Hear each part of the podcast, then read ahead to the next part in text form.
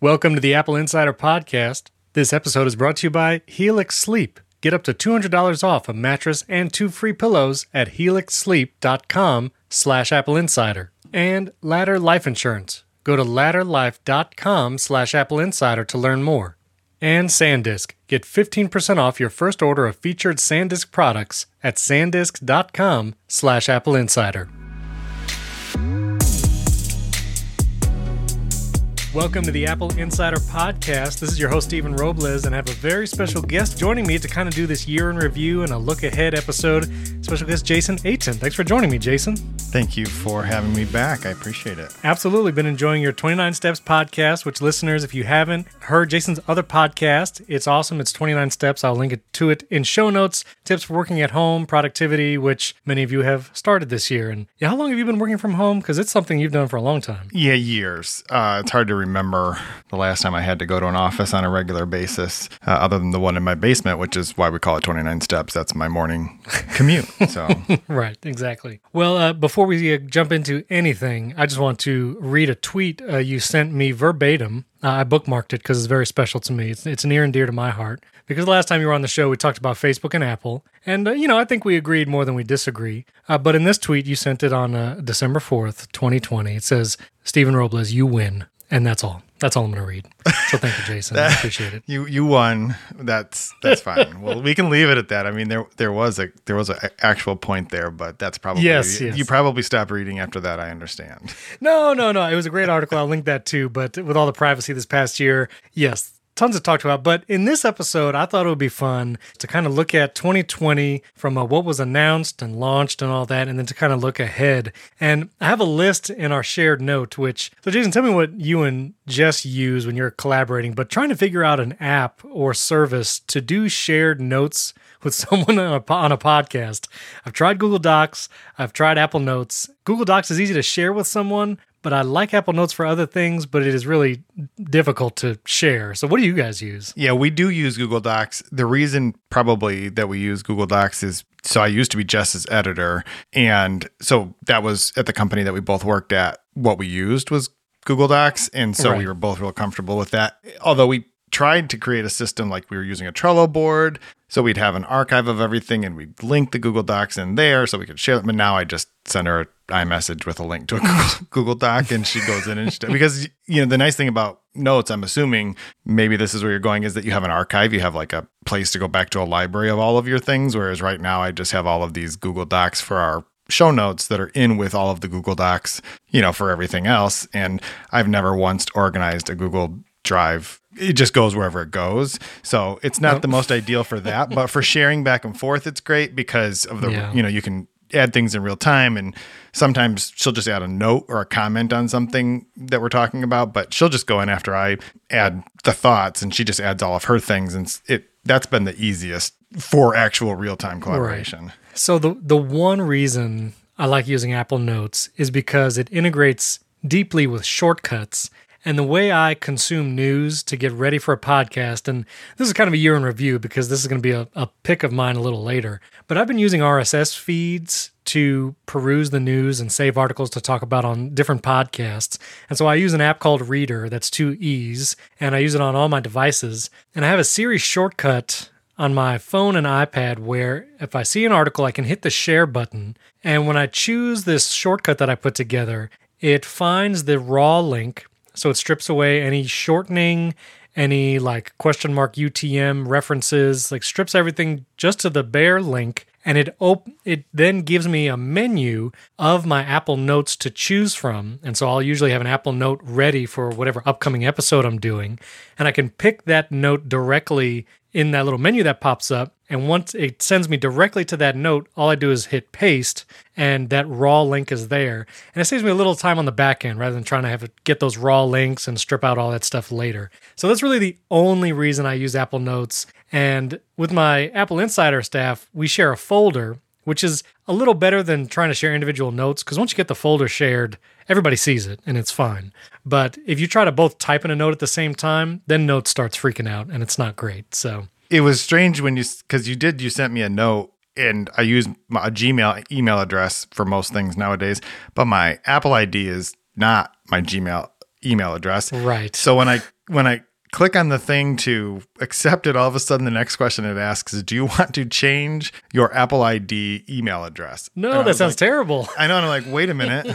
But before I realized what had happened, I clicked OK, or I don't even know what I tapped. Oh. But it occurred. I thought to myself, "There's no way it could be that easy to change an Apple ID email address. Like that can't be possible, right?" So Yeah, right. all it did was now associate my Gmail address with my current Apple ID, which I guess is Okay. fine. But that still seemed awfully, awfully like frictionless to suddenly change something that seems so significant as what's associated with your Apple ID. yeah, that that would not be good. And I imagine it came from my Apple ID, didn't it? Uh, I don't even remember. I didn't even look. I, I think I got an email that said you, Right. you wanted to share it with me. And anyway, but that's fine. It worked. One of the things in 2021 I would love Apple to improve on is notes at all, just especially sharing and collaboration. I agree because I literally took it and copied it into a Google Doc. exactly.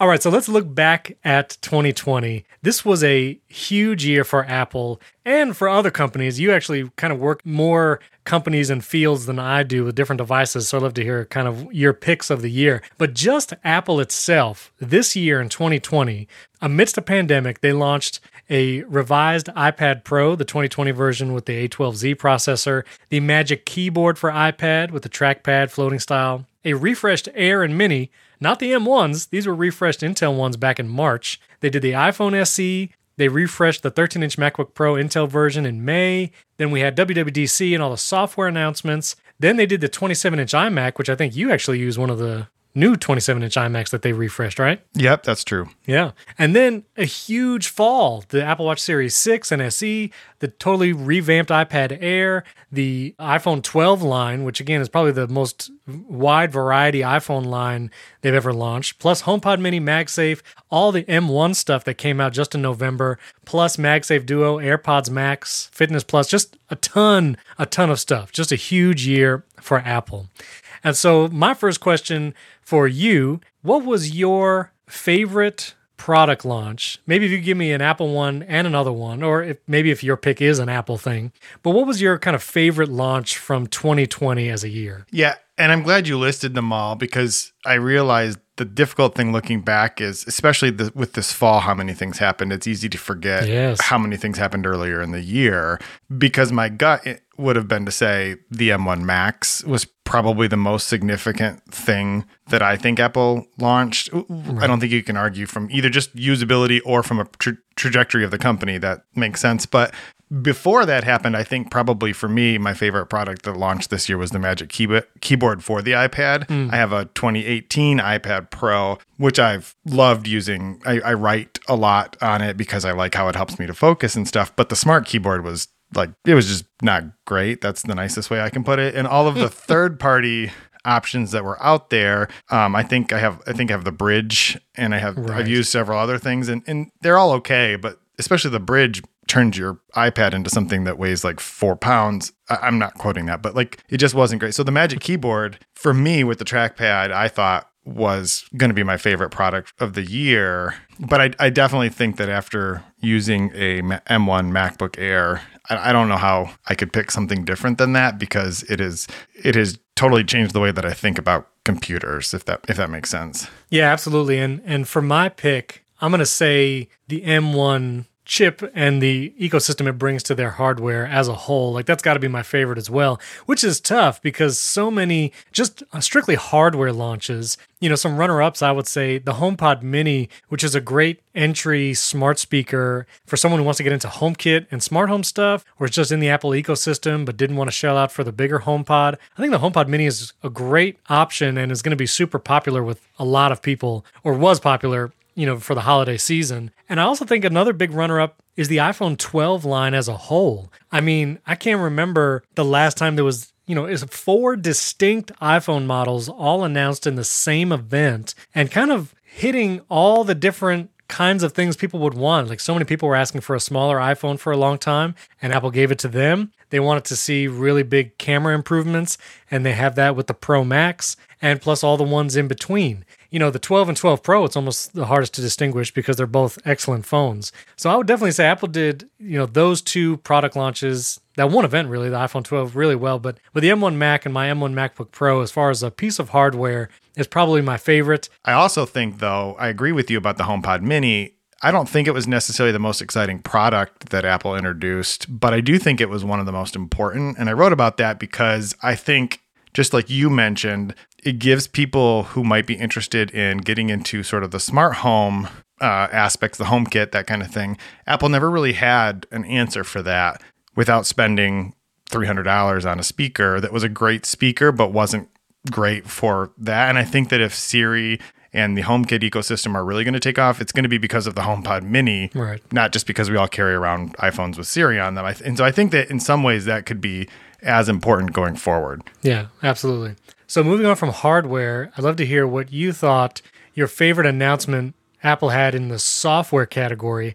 And I struggled because they obviously updated a lot. You know, iOS 14, there's a lot of changes. There were service changes with Fitness Plus launching right here at the end of the year.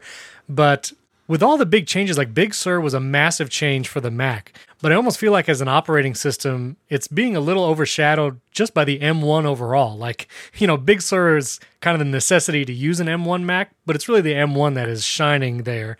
And I'm also not crazy about the design yet. I'd love to hear your opinion on that. But what is your overall software pick for, you know, Mac OS, iOS, iPad OS for 2020? And I had a hard time. And I think there are a lot of really neat, like you said, Big Sur brings a whole bunch of very useful functions. And I am a little bit unsure whether I like the design, but I have been using it long enough now that when I pick up one of the devices we have here running Catalina, that actually seems more foreign to me. So that just tells me I've gotten used to it at this point. I think Yeah. for me personally, the most useful feature is the automatic AirPod switching Oh, yeah. especially now that that happens with the Mac if you're using Big Sur. Right. And the reason I feel like it's like literally that's the feature that I notice that I use by far the most because I have AirPods in almost all day. Literally, like I'm wearing them either on a call or because I'm listening to something or I'm I sometimes just put them in and turn on the noise cancellation so that I can zone out with the world. Well, when you're Yeah, trying to yeah. write, that's just that's just reality. Absolutely. Um, the other one I think is a close runner up, and I don't think this will have as much of a practical impact, but I think it's just as important is the app trans app tracking transparency and the privacy nutrition Yes. labels. I saw your tweet comparing Facebook. I thought that was brilliant and absurd and exactly everything that's wrong with the world um, that we live in. But I think that that just the biggest problem with privacy in the digital age is that it's out of sight, out of mind, right? People just don't think about that. And so putting it in front of people, and I was a little bit worried that it was going to be like you had to tap on something to get to these things on a different pla- place. Right. But no, Apple has put them right within the, the scroll path. It's not at the top, but it's pretty easy to find right below the reviews. So I think that that is the other piece. And that might not seem like a big software change, but I actually think that long run we're to we're to be seeing a lot of that. We're to see a lot related to that. Yeah, absolutely. I'm surprised Facebook actually did that, you know, because there are apps in the App Store where you can go and look for the privacy nutrition label and there's nothing there. It just says the developer hasn't provided it. And so I guess some kudos to Facebook for actually having the guts to put that encyclopedia of privacy concerns in that uh, in the App Store, but I'm, I'm sure they would have been blasted if they didn't too. Well, and there's there's actually two thoughts on that real quick. One, so I, I don't remember. I think it was Disney Plus when I went through and looked because I'm working on a piece just about this, and Disney Plus has not yet added them, and it says no details provided. This developer will be required to provide privacy details when they submit their next app oh. update. So one thing is Facebook updates their app. I don't know twice a week. I, I don't really know how long. long. Twice a week, yeah. But they've probably passed that. Will be required next time they submit an app. Then the other thing is, Oh, if you've looked at Facebook's, it's sort of like it's in their interest to put everything Yeah. and have a long thing that takes you six minutes to scroll through because then you don't notice the bad things, right? Like you, Right. they're burying the bad news.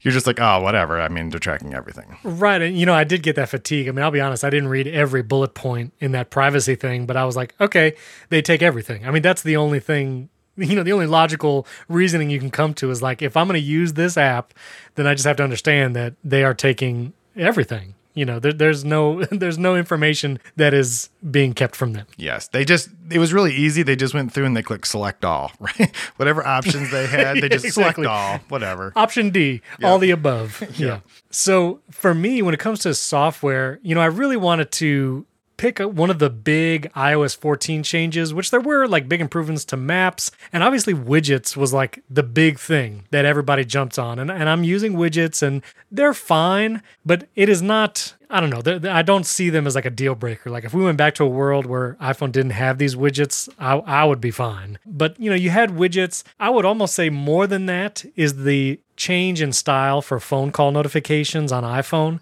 rather than a phone taking up the entire or you know when you get a phone call rather than it taking over the entire screen of your iPhone it's just a banner now that comes from the top. Honestly I, I love that. And it has literally made my life better because uh, I'm not uh, one to talk on the phone a lot anyway. And so having my entire screen you know change to oh this person is trying to get hold of me right now uh, it actually helps me. But i would say my favorite pick of all their things and this is going to maybe feel a little weird again me having kids is especially useful to me but the family sharing for apple watch i actually got my oldest son an apple watch and setting it up you know being able to give a child a device where you set it up on their account. They can message from their deal. You can set parental controls and screen time restrictions on that device, and they can still go anywhere and have cellular access and GPS, but you're not beholden to getting them an entire phone with like a cellular, like a full cell phone plan. You you do have to still pay for data, but we're talking $10 as opposed to like 50, 60 or 70, you know, if you're going to add them onto your plan. And so that kind of you know they've allowed me to kind of kick the ball down the field a little bit as to like when i'm going to decide to give full iphone devices to my kids. I really appreciated that and I, we do find it useful. And uh, it's nice to be able to give a little independence and some responsibility but also still kind of keep you know those screen time controls and everything at hand. And uh, so it's a, it's a great feature. So kudos apple for thinking about more of that family sharing stuff. Yeah, and I think that really was a smart move to sort of at least introduce one degree of separation between the phone and the watch. Obviously, it's still linked to a phone, meaning yours in terms of being able to control it, but right it was a huge barrier. Like they opened up an, uh, an enormously scalable market by not making everyone buy because our daughters have uh, iPhone SEs, but even those are still four hundred dollars, right? So Right. if you wanted to buy a phone, if you just wanted to buy a watch, you're not going to spend three hundred bucks on a watch and four hundred bucks on a phone just to give your kid a, a watch. Where now you might. Right, exactly. So let's move to now because you have more experience outside of Apple. I would love to hear if you had a product that you just found super interesting or a segment of products maybe you feel like has actually a future in the world as like a real thing and not just vaporware. What's like an interesting product that you have reviewed or run into this past year? This episode is brought to you by Helix Sleep. Listen, everybody's got to sleep at some point, and we all know what it feels like to have a good night's rest and to wake up knowing you did not sleep well. And you know that the mattress that you sleep on has so much to do about whether you get a good night's rest. I've done a lot of traveling and slept on many mattresses, and I've actually tried a lot of internet mattresses.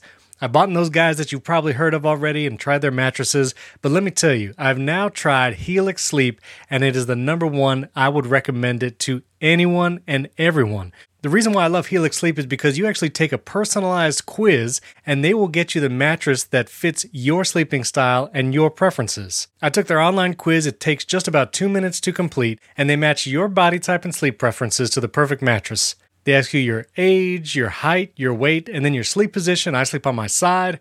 And whether you want something soft, medium, or firm, I personally went with a medium. And they matched me with the Plus mattress. Now, I'm a big guy, so they did the Plus mattress. And let me tell you, when I got it out, you know, you take it out of the cardboard box, you cut the plastic off, and it just kind of inflates. And listen, this thing is so comfortable. When I put it on the bed and slept on it for the first time, it was a world of difference compared to any other mattress I've tried. Everybody's unique, and Helix knows that, and that's why they have several different mattress models to choose from. And after you take that quiz, they'll get the one that's just right for you. So if you're looking for a mattress, take the quiz, order the mattress that you're matched to, and it will ship to your door for free. You won't ever have to go to a store to try out a mattress again, especially in these times right now. You probably don't want to go to a store and lay on a mattress that other people have probably laid on. So Helix is awesome. You don't have to take my word for it. Helix was awarded the number one best overall mattress pick of 2020 by GQ and Wired Magazine. So just go to helixsleep.com slash Apple Insider. Take their two minute quiz, they'll match you with a customized mattress, and it will give you the best sleep of your life. And they have a 10 year warranty. You can try it out for 100 nights risk free. They'll even pick it up for you if you don't love it. It's so easy. You really have nothing to lose, but everything to gain in a good night's rest. Helix is offering up to $200 off all mattress orders and two free pillows for our listeners. So just go to helixsleep.com slash Apple Insider, get up to 200 bucks off and two free pillows. I highly recommend you try it. helixsleep.com slash Apple Insider. Our thanks to Helix for sponsoring this episode.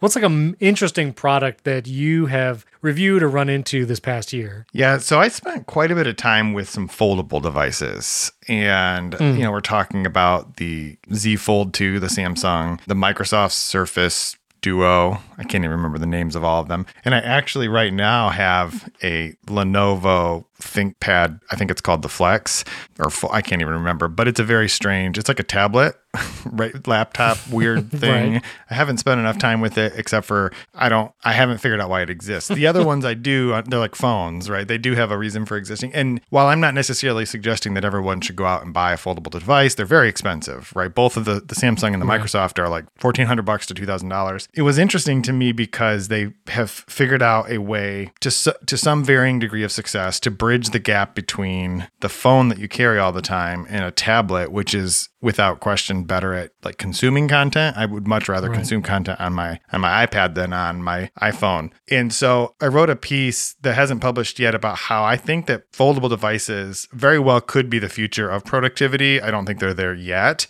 But what's interesting about it is I wouldn't be surprised and this is the Apple Insider podcast, so don't send me hate mail. That it, I, I think there will come a point in time where people will start to expect that Apple will do that. I don't I think they'll be the last people to do it, but when you use them for a while, especially the Samsung, and I'm I'm I mean I everything sitting on my desk right now is from Apple, so let me just be clear about that. I want to make sure my bona fides are, are, are secure. but Right, right. it was it was a great it was an extremely well made device. It had some drawbacks, but it was a in using it, I I genuinely enjoyed using it and I usually don't with Samsung devices. You know, this year alone I had the Galaxy S20 and the and the Note 20 Ultra 5G whatever. I can't they they all name them so well. But the the Z Fold 2, another great name, was the only one I could actually see finding a place in my life. I don't know if I could find a place with a phone, a tablet, and a foldable, but that was the most interesting thing to me overall. And I think that we will see more of that. And I think we'll not only, I don't think we've settled on what the form factor will look like. The Microsoft version was really interesting too. The problem there is that, and this is actually true of all the foldable devices so far, and this is why I think Apple should at least think about it is that Android is terrible on a foldable device because it doesn't it doesn't know whether it's a phone or a tablet. Right. And Android on a tablet is bad. Am- Android on a phone is fine. like I like iOS better, but Android on a phone is fine. Yeah. Android on a foldable device is very confused. And Microsoft's version of that was like very confused because it's like stapling Right. two devices together and it's not, it, it rarely did what I expected it to do. And I know that there are people who had better luck than I did. I only used one for about three weeks. Apparently that's not long enough. It was as long as I had in my life to try. The whereas the at least the Samsung, it's like, oh, this opens up its one device, whatever. So that was the most interesting thing I saw. I wouldn't say it was my favorite non-Apple device, but it was certainly the one that I can see we're going to see a lot more of that in the future. Well, since I already did the M1 Mac as my favorite product, I'm not going to do that because I, I do think it is interesting, especially for the future of Macs, uh, which we'll talk about the future in a moment. But I'm going to pick the Magic Keyboard as the most interesting product that Apple released. You know, it's it's easy to think now that oh yeah, it was inevitable, and of course Apple made this. But if you think back a year ago, you know, the idea of Apple doing something with a trackpad or like adding building something with a trackpad for the iPad, it was a hope. You know, and Federico Viticci over at Mac Stories, you know, he was hoping for that and all that kind of stuff. But when Apple actually launched this Magic Keyboard case with a trackpad and basically went all in to say just use it like a computer with a trackpad mouse,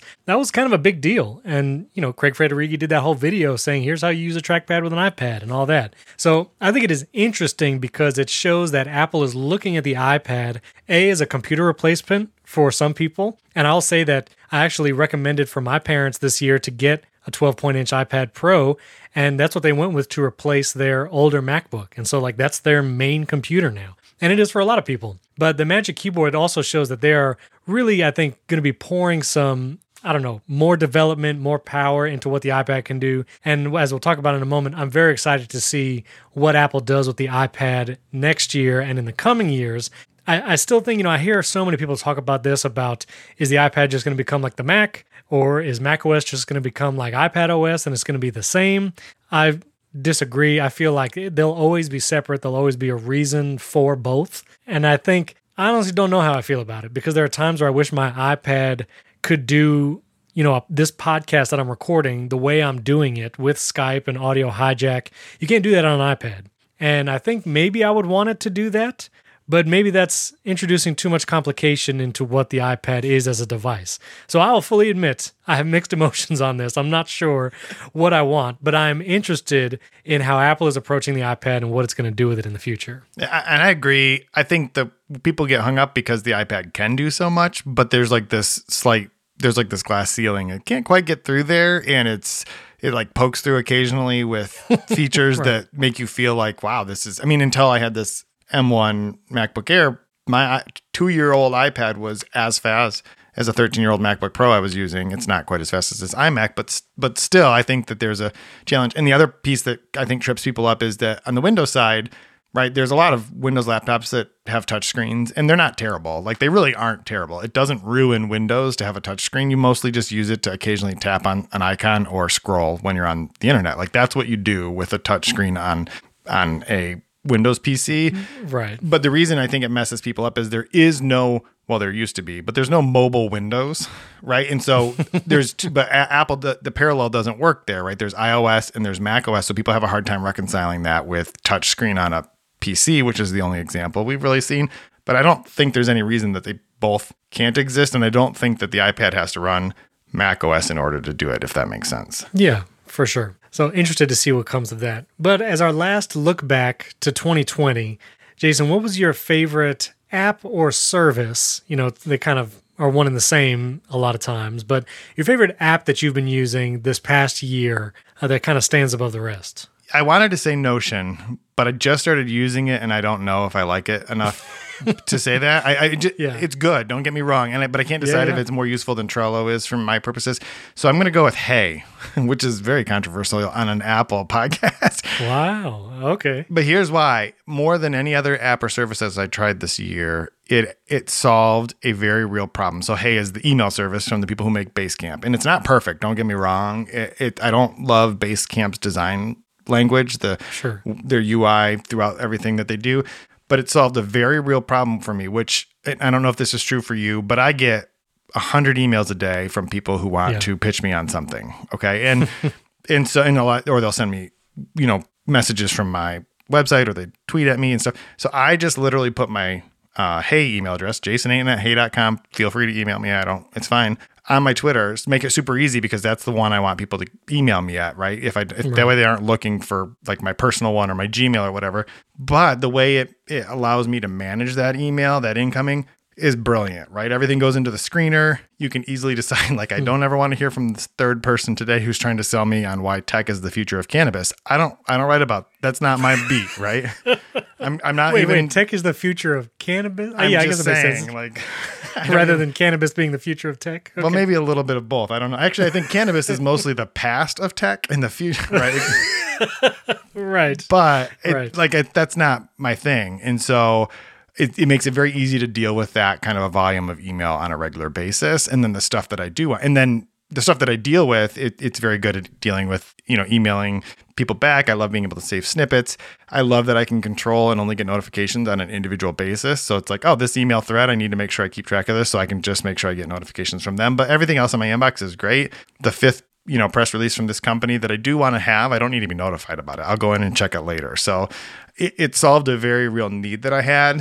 Hmm. And in that regards, I think it's probably been my favorite app of 2020. I know that it's that's not an endorsement of everything else that's happened regarding Hey and Apple and the App Store and all that kind of stuff, but I think the service itself has met a real real need in my life. Okay. No, that's good. And so I'll I'll say a few runner ups. I started using Notion this past year too. I feel like because you can't go on Twitter for more than two minutes without seeing tweets about Notion. Someone made a YouTube video about Notion, about how they use it or why it's amazing. And so I resisted for a while and then I fell into it. And I do like it for some things not everything. It's probably most useful when someone uses it as kind of like the all encompassing tool for their work. I haven't been able to, to make it be that, but I do really like Notion. I still use things as my main to do. I really enjoy things for my tasks and organizing projects and things like that. And like I mentioned before, I've been doing more podcasting this year and really to kind of browse the news articles and put them together in a place in a note where I can then record and refer to them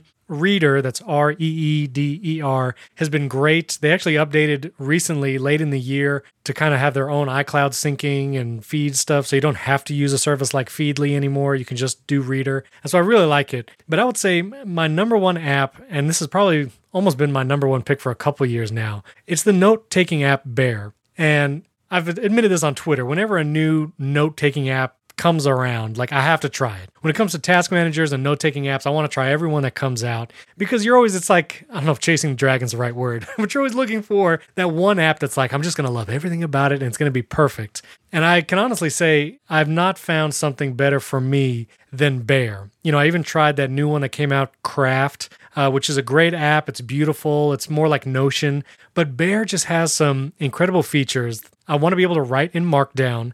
Bear allows me to do that. I want to be able to export my note as a PDF and have it look nice enough where I can email it to somebody and it just looks great out of the box. Bear does that too. And this one feature that I use pretty much every day and I just can't live without anymore is when you write in Bear, if I write it in Markdown, if I have links and styling and all that kind of stuff, if you highlight text in the Bear app, and this is on iPhone, iPad, or the Mac, you get the option to copy as HTML or copy as rich text or just copy as plain text, and it'll just copy that to your clipboard. You don't have to do any kind of converting or exporting. I don't have to use a Siri shortcut. I can literally just highlight a section of Bear and say copy as HTML and then paste it in a website or, you know, whatever for the podcast article for Apple Insider. And it's just it's super simple, very easy. And that one feature alone is just amazing. And again, I just keep coming back to it just for general note taking because the syncing is amazing.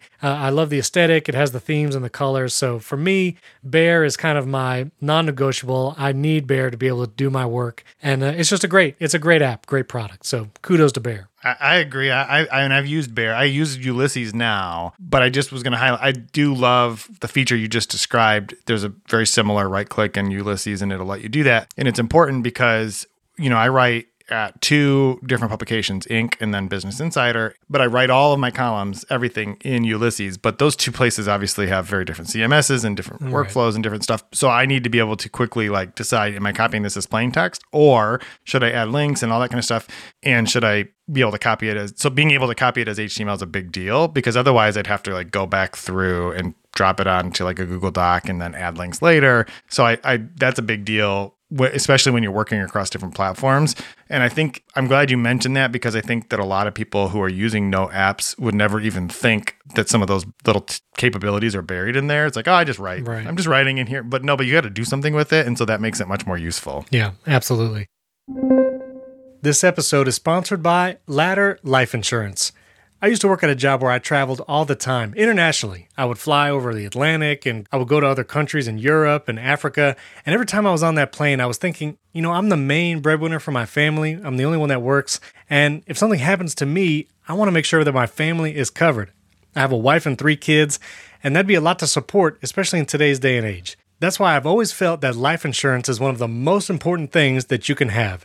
So why not pay just a little bit each month to protect the ones you love? And so let me highly recommend Ladder Life Insurance. That's L A D D E R, like the thing you climb on to get to your roof. Ladder makes it impressively fast and easy to get covered. You just go to ladderlife.com slash Apple Insider and you can learn all about their offerings. They have a beautiful website. It feels like you're buying term life insurance in like the modern age. Like this feels like a company of today.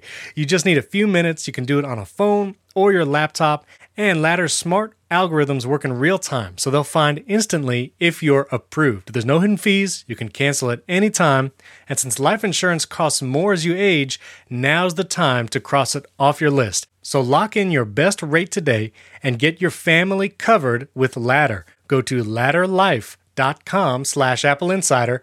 That's L-A-D-D-E-R life.com slash Apple Insider to sign up. Ladderlife.com slash Apple Insider and get covered with term life insurance. Our thanks to Ladder for sponsoring this episode.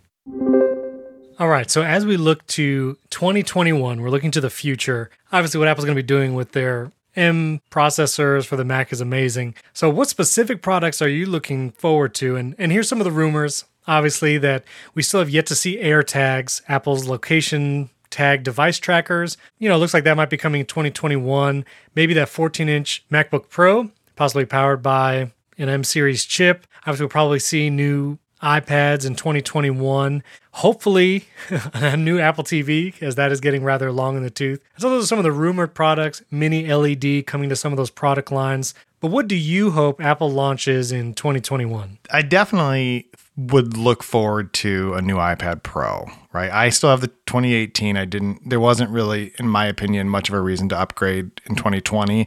The 2020 version's great, but the 2018, unless you care about LiDAR, which I just don't on an iPad, it didn't, wasn't that compelling for me. But after seeing what they did to the iPad Air, I feel like there's a whole lot of room to grow for the iPad Pro, mm-hmm. and because it's a device that I use so much, I, I write on it. I it, because it helps me to focus as opposed to this 27 inch iMac, which has you know 100 windows open at any given time, and I it it's easy to get distracted, right? Yeah. On that note, by the way, a huge plug for the um, Chrome plugin Pause because it, it it just gives you when you click on Twitter, it gives you like a five second timeout to decide whether you really want to go to Twitter or the New York Times or any of those places. it just, and it doesn't stop you. It just makes you stop for a second. And I've had to start using that on on my iMac because I get very easily distracted, just like I did there explaining it. Um, but the iPad Pro, I think, would be a great upgrade at this point.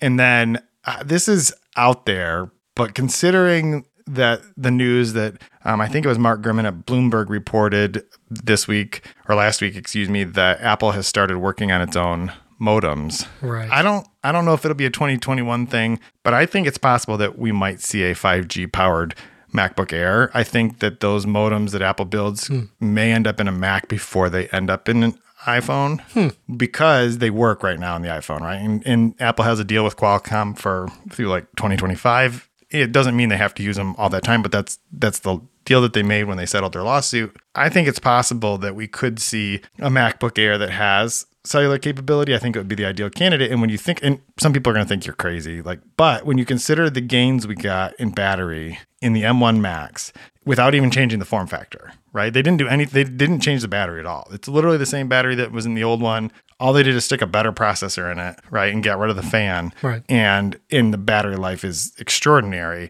Now you have some power to give, some battery life to give for something like a cellular modem. And I think that I don't, I think that's one of the reasons Apple was like, nobody cares about this. And right now, none of us are going anywhere. So it's not all that useful. But hopefully in eight months, that will not be, the, that will change. right. Yes. Right. And I think my theory is that that will be a way that when the MacBook Pros get the M1X or whatever comes out, or maybe even they skip it to the M2. I don't have any idea, but that the way you differ- differentiate the Air now is it also has wireless. Right. So I think that yeah. I, I think that there's a possibility there. Yeah, that would be interesting. So I, like you, am very much looking forward to the 2021 iPad Pro.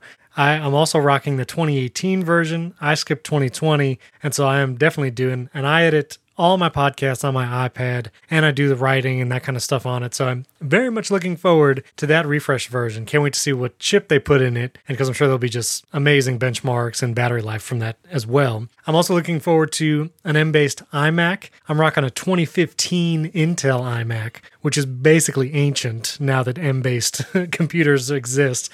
and so I'm looking forward to replacing that as well. And then I'm also looking forward to the Apple TV hardware being refreshed, but more so the remote. I would love Apple to do something different with that Apple TV remote. And with the newest Chromecast, I don't know if you got one of those, but it kind of has that round remote. You know, it's, I think, a little more ergonomic, but would love to see a little bit of differentiation there in the in the remote. And also when it comes to Apple TV, Apple TV Plus content. I think Apple's been doing a pretty good job. You know, Ted Lasso has been very popular. They also released some pretty cool you know, like movies and TV shows like Greyhound with Tom Hanks. I've seen some of their documentary stuff, and that's pretty interesting. I'm looking forward to For All Mankind coming back. I think it's in February. So I think they've done really well this year. I'm looking forward to what they're going to release in 2021 as far as original content as well. I, I would agree, especially because you, like you mentioned Ted Lasso, my my wife wanted to start rewatching the series because it was so much fun and there's no new episodes yet. But even some of the the other shows, like I had watched the morning show when it came out, and you know that's the problem with ten episode seasons and a pandemic, right? Like you have to wait more right. than a year to get these things. So I definitely would you know look forward to that, especially because I would like to get as much content out of it before you know, well, it's free, right? Why you're still getting a free trial on to decide like is this thing? I mean, I guess with the Apple One, it's included anyway, so right, we're past that point. But I I definitely think that an improved Apple TV hardware, it, you called the um, Chromecast remote more ergonomic. I think at the time when it came out, I, my theory was that a piece of you know baloney is more ergonomic than the Apple version. and more useful and less sure. likely to get caught in your couch, to be honest with you. I can't tell you how often we'll sit down. Even now, like we'll sit down to watch church, right? On yeah. you, our church streams on YouTube, and you sit down to yeah. do that, and all of a sudden, sit down, somebody sits down next to you, and then you're watching, you know, an, yeah. a, an unboxing of of some graphics card, because YouTube just switches because somebody like brushed against or breathed on the remote, and so I, I exactly if they don't refresh anything else, but just introduced a new remote, people would be so thankful for that. But I think at 179 bucks it's long past time for us to get slightly better Apple TV box. Yeah. And you know, I realized the difficulty in the Apple TV remote because my daughter, she's four, and she's capable of working a lot of pieces of technology. Like she can work an iPad, and we have a Logitech Harmony remote, and she can go up and down and click OK. She can play Sneaky Sasquatch with a controller on the TV, but she was trying to use the Apple TV remote to navigate and trying to explain how to navigate. You know, I'd say like swipe up, but not too far, not too much. No, go swipe down a little bit. Right. And then to select something, I realize it's totally unintuitive because there's no indication on the remote that you can click the top part. Like there's no, there's nothing unless you know. You know, I, I imagine I think there's a little like instruction animation when you first set up an Apple TV, probably how to use it. But for her, I had to be like, so you click that thing you were just swiping on she was like, "What?" so yeah, it's like, "Yeah, yeah, that doesn't make any sense." it, it doesn't like, and and like you has said, we've had many times where we're all sitting on the couch watching something, and then all of a sudden it pauses, or someone hits the menu button, and it's like, "Who is sitting on the remote? you know, where is it?" And yeah, I would just love to see that change, be updated. We have one of the SteelSeries Nimbus Plus yeah. you know controllers for the games at the apple arcade games or whatever and it's easier to control your apple tv with that yeah. gaming control than it is the actual apple one because at least you have buttons and things do what you expect. But i never thought about it before that it is very unintuitive that something you you touch control is also a physical control. We're used to tapping on things, but that's not what you do. You actually have to click it, and that doesn't make any sense. Right. And I guess, you know, if you use trackpads on a MacBook, it's the same thing. But I don't know, there's just a different level of abstraction with a TV remote that you don't expect to do that. And especially someone who's never used one of those remotes, it's it's just not obvious. In our next question, what do we hope Apple changes this year?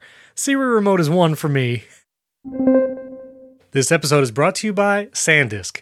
Well, we've gone through the holidays, and you probably have a ton of photos and videos on your phone. You probably have family members who are taking pictures, and you know somebody's phone just got that warning that said, You're out of space. Well, here's the solution for you SanDisk is now making an iXpand flash drive. This thing is so cool. It'll help you clear the clutter off your phone, back up your photos and videos, and even if someone doesn't have iCloud storage, they'll be able to back up their photos for peace of mind. The iXpand flash drive it's like a thumb drive designed just for your iPhone. It has a lightning port on one side, you can plug it directly into your phone. And here's the cool part it has a USB port on the other side. So if you want to connect it to a Mac or even a PC, you can access those files right on your computer, no adapter needed. You can transfer your photos, videos, even back up stuff from your phone.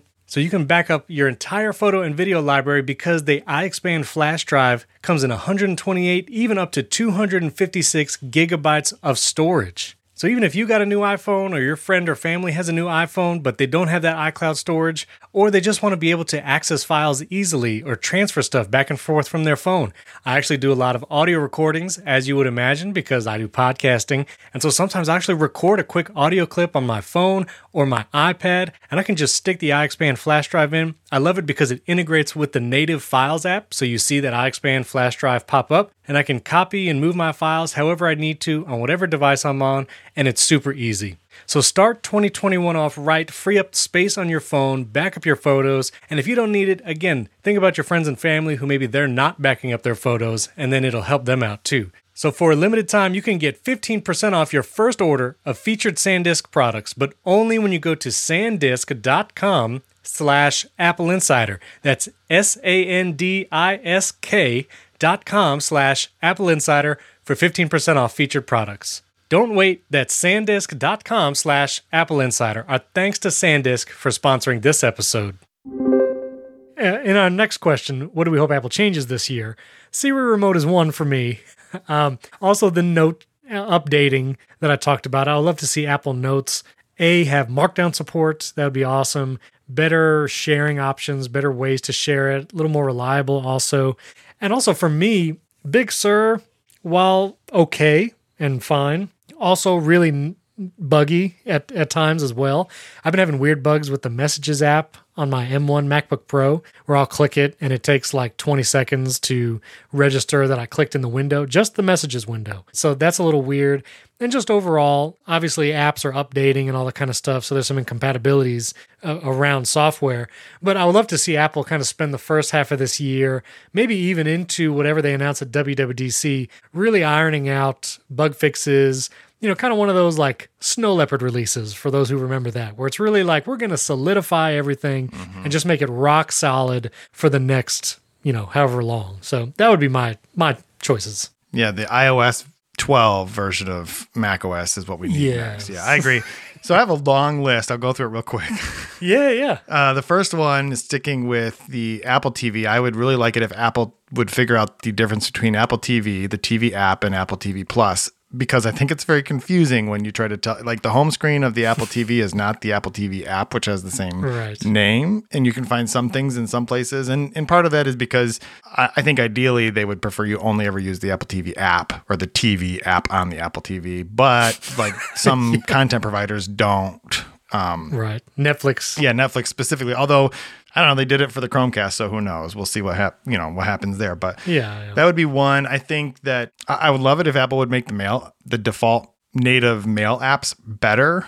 Uh, so that they actually have a share sheet, Yes. right? And now I did learn a trick. I don't know who I heard this from. It might have been on the Mac Power users. That if you print a yes. mail message and then do like the three finger like you're zooming but not the pinch the Yep. opposite of a pinch that you then it makes it a pdf that you can then share i never knew that but that's pretty Yes. like unintuitive But it is amazing. yeah i agree It's amazing once you figure it out. It's like I could do all this in mail, and it's totally like you said, non-obvious. But yeah, you pinch out on like you you if you're looking at an email, you hit reply, I think it is, and then you can go to the print option. When the print preview is on screen, you pinch out, and then you get like this document that's basically a PDF that you can then share to anything. And it's ridiculous that that's not like just a stock feature or you know command that you can do in mail. yeah and why do you yeah ne- well never mind that you hit reply then you get Right. the option to print which is not a function of replying which you then get yeah so there's a couple things wrong there but if they would just make them both the mac os version and the I- ios version better i would be happy because um, we've had this conversation online about uh, like i'm pretty obsessive about mail apps i use spark but Right. and Spark's not perfect. There are things that I actually prefer, especially on the iOS version of Spark. You only get one preview line and you don't get the option of mm. changing it. Whereas in the Mac or the Apple version, you can say, I want two lines, three lines, whatever Yeah. of preview so that when you're looking at your list of emails, you can decide,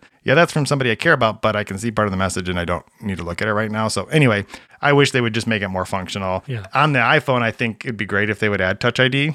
Right, we, we thought that it was mm, something right. that they might do since they've added it to the iPad Air. Hopefully, we're not all wearing masks the next time they introduce an iPhone, but I still think you obviously have the technology. Right. It, that part can't cost that much. Just add it I mean, you, and here's the thing: there's there's precedent. They took the digital crown from the watch and put it on the headphones, yeah.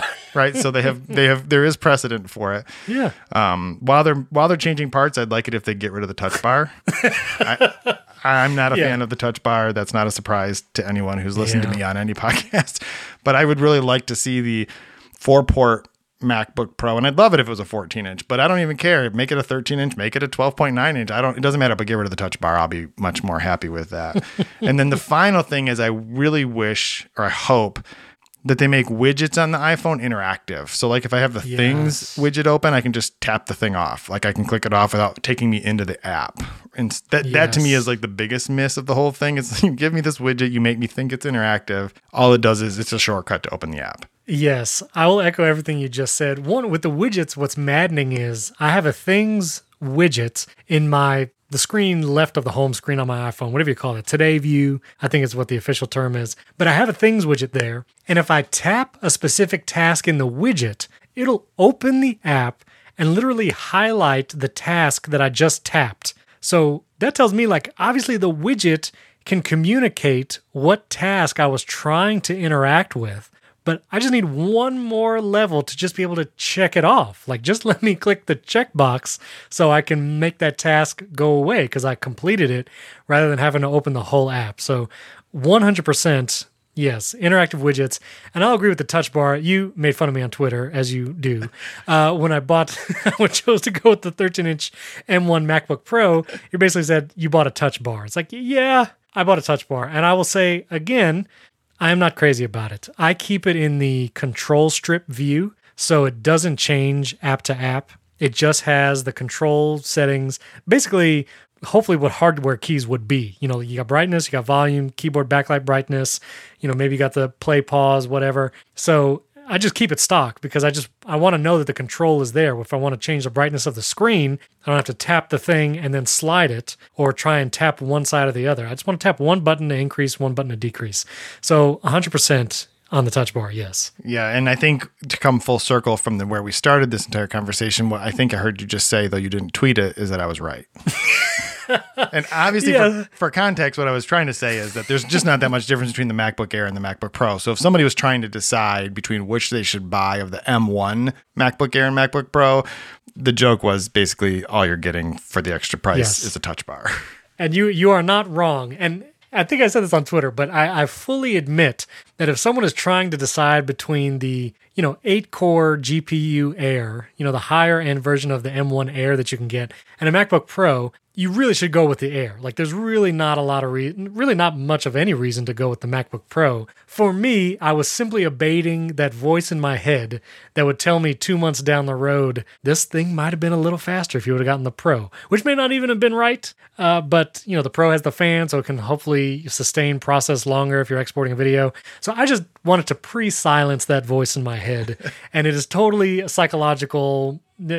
No normal person should probably get the Pro over the Air. So basically, it's like a $300 peace of mind, which is totally legit, to be honest. Hey, listen, I will- I will do that. But yes, yeah, you're right. Uh, hopefully, it maybe some performance, but who knows? Anyway, so finally, as we look to 2021 and beyond, I'm curious, Jason, what field of technology, what area, you know, as wide net as you want to cast, what are you keeping your eye on in 2021? What are you thinking about? For me, just very quickly, I'm very curious what augmented reality is going to be doing now that we have the lidar on the phone and the iPad.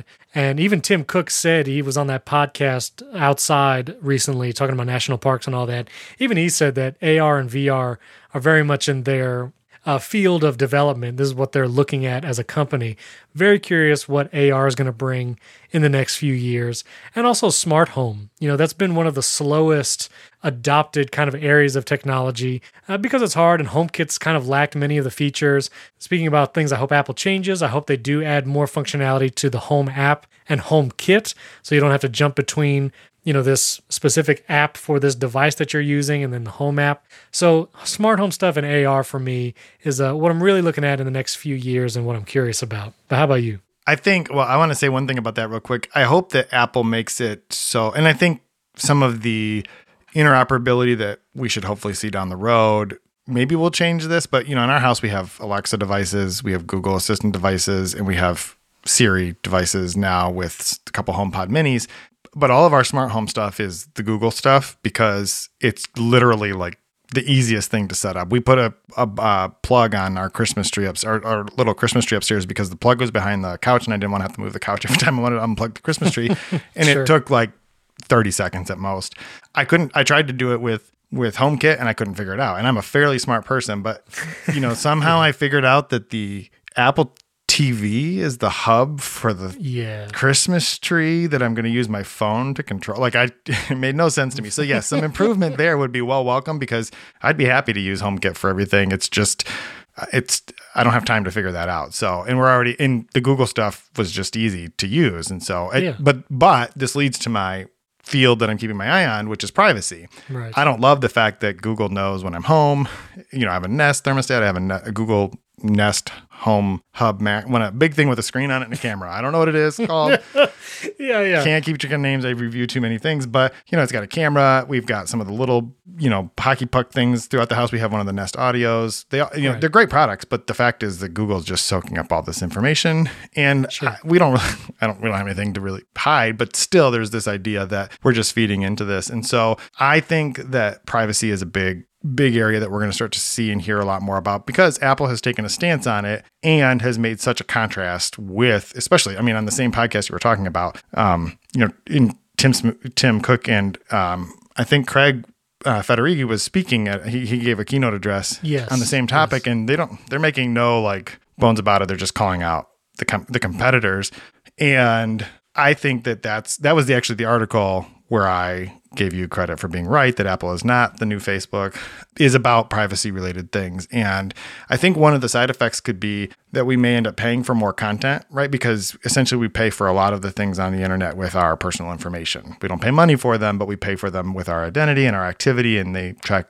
everything that we do and that's how they show us ads. The only alternative to ad, like I write for two sites. One of them is primarily ad supported right? So I, I don't have a problem mm-hmm. with ads in particular because that's Right. how a lot of people make a living. But the point is that there's got to be a better way to do it. And I think even that site has started a paywall. Yeah. And I think that that's the direction. I will tell you as a content creator, as a writer, it's actually better. I'd rather people just pay for the content because the the it changes, it aligns my interest with theirs. Right. My interest now is to give them content that they're willing to pay for Right. as opposed to content that they'll click on so that somebody can click on an ad so that you know there's a page view so that somebody can get paid. And so i think that there's a chance that subscriptions and bundles will start to become a much bigger thing in the next year. I think apple news could actually be a beneficiary of this. I, a lot of people hate on apple news. I use it every day. I find i love that i can hmm. organize different categories and different publications. I think that you'll start to see that you know it, it's not obviously just a straight rss feed app but i think that because of consumers paying more attention to privacy, the there's going to be a shift from ad supported content to subscription supported content, and I think that's a good thing. Yeah, I agree. I mean, it would be a beautiful world when you didn't have to try to clickbait every headline. You know, you could just write AirPods Max review, and that's the headline. Right. And then you know that the people that want to read it are paying to read it, and they don't care about the headline. They care about what you're saying. That would be amazing. It's tough because, you know, at what point, kind of in this world with streaming services, you know, how many streaming services are people going to pay for? Paying for Netflix when Disney Plus comes out, that comes up, and then with the whole telecom, like, you know, AT&T is giving away HBO Max for free and just, you know, put movies on there instead of the theater. So there's this like, you know, how many streaming services are people going to pay for? How many news publications would people pay for if given that? And I feel like bundling news services would be even more difficult. You know, Apple's trying to do a News Plus, and I'm with you. Like I use News Plus. It's it's kind of my one news source. I have the little widget. Say, oh, yeah, are the two headlines, and I'll just look at it. But while I agree, I hope that is where it, it goes and that people are willing to pay for it. I feel like historically, I've seen people not wanting to pay for things. I still find people who don't want to pay 99 cents for an app. You know, even if I tell them, listen, this app will improve your life, they're like, thing's two dollars. I'm not going to buy that. You know, I feel like there's this this value mismatch where they don't understand why they're buying something. People don't understand why they have to pay for iCloud storage, you know, and so they're unwilling to pay $3 a month so they don't lose all their photos. And I feel like there's still this gap between understanding the value and like putting money where the value really is. Does that make sense? Yeah, and I you you hit on it at the end. It's like where the value really is because the same person who won't pay for that might pay seventy dollars to you know get their nails done. And i'm not picking on that person. I'm just saying like people have that's not me because i you know Yeah. i don't get my nails done. But uh, that's fine. I think that you pay for what you value. Yeah. the, the the shift is going to be an awareness that when the thing that you thought you used to get for free you realize uh, i was actually paying for that with something else. And i don't that i don't want that because i do value my own personal information or my privacy. And i, I just think that that's going to be an interesting set aside all of the you know the european union and the united states are all embroiled in a lot of forthcoming antitrust and regulatory things. I think that we're not going to be able to avoid seeing that information. I think ev- even though most people don't care about that, I, I asked a question today like, would your life be better off, worse, or the same if Facebook was broken up? And people are like, what? Why would they break up Facebook? I'm like, well, if they separated Instagram from Facebook, well, how would your life? Wait a minute, Facebook owns Instagram? I don't understand what Yeah, you're talking about. Like, know. yeah, so I think that while that part of it is still sort of ignorance is bliss, I think at some point people start to realize, hold on, you're literally like you know that much about me that just feels weird. And you you do it because you are adding a value, but the thing that you're adding a value is just the opportunity to sell me the thing that I looked at on Amazon last week. Like that's not actually adding value to my life, right? Yeah. So- yeah, exactly. Well, that's a good place to end on. Thank you, Jason, again for joining me. Tell our listeners uh, if they want to follow you or read what you're writing, where should they go? Absolutely. So you can follow me on Twitter at Jason Aten. Uh, I write a column at Inc.com and at Business Insider, mostly about tech stuff, tech gadgets, the tech industry. Um, but you can also, the easiest way to get to that is you can just visit my website, jasonaten.net, and there's links to all that kind of stuff. Awesome. Well, and don't forget, you can give us a five star rating, the Apple Insider Podcast, and Apple Podcasts. We greatly appreciate that. Don't forget to check out HomeKit Insider, our podcast all about HomeKit and smart home devices. We have an Apple Insider daily podcast where you can catch up on the news every day. And if you ever want to tweet at myself and or Jason, again, those links are in the show notes and you can email us there as well. Thanks for tuning in. We'll catch you next time.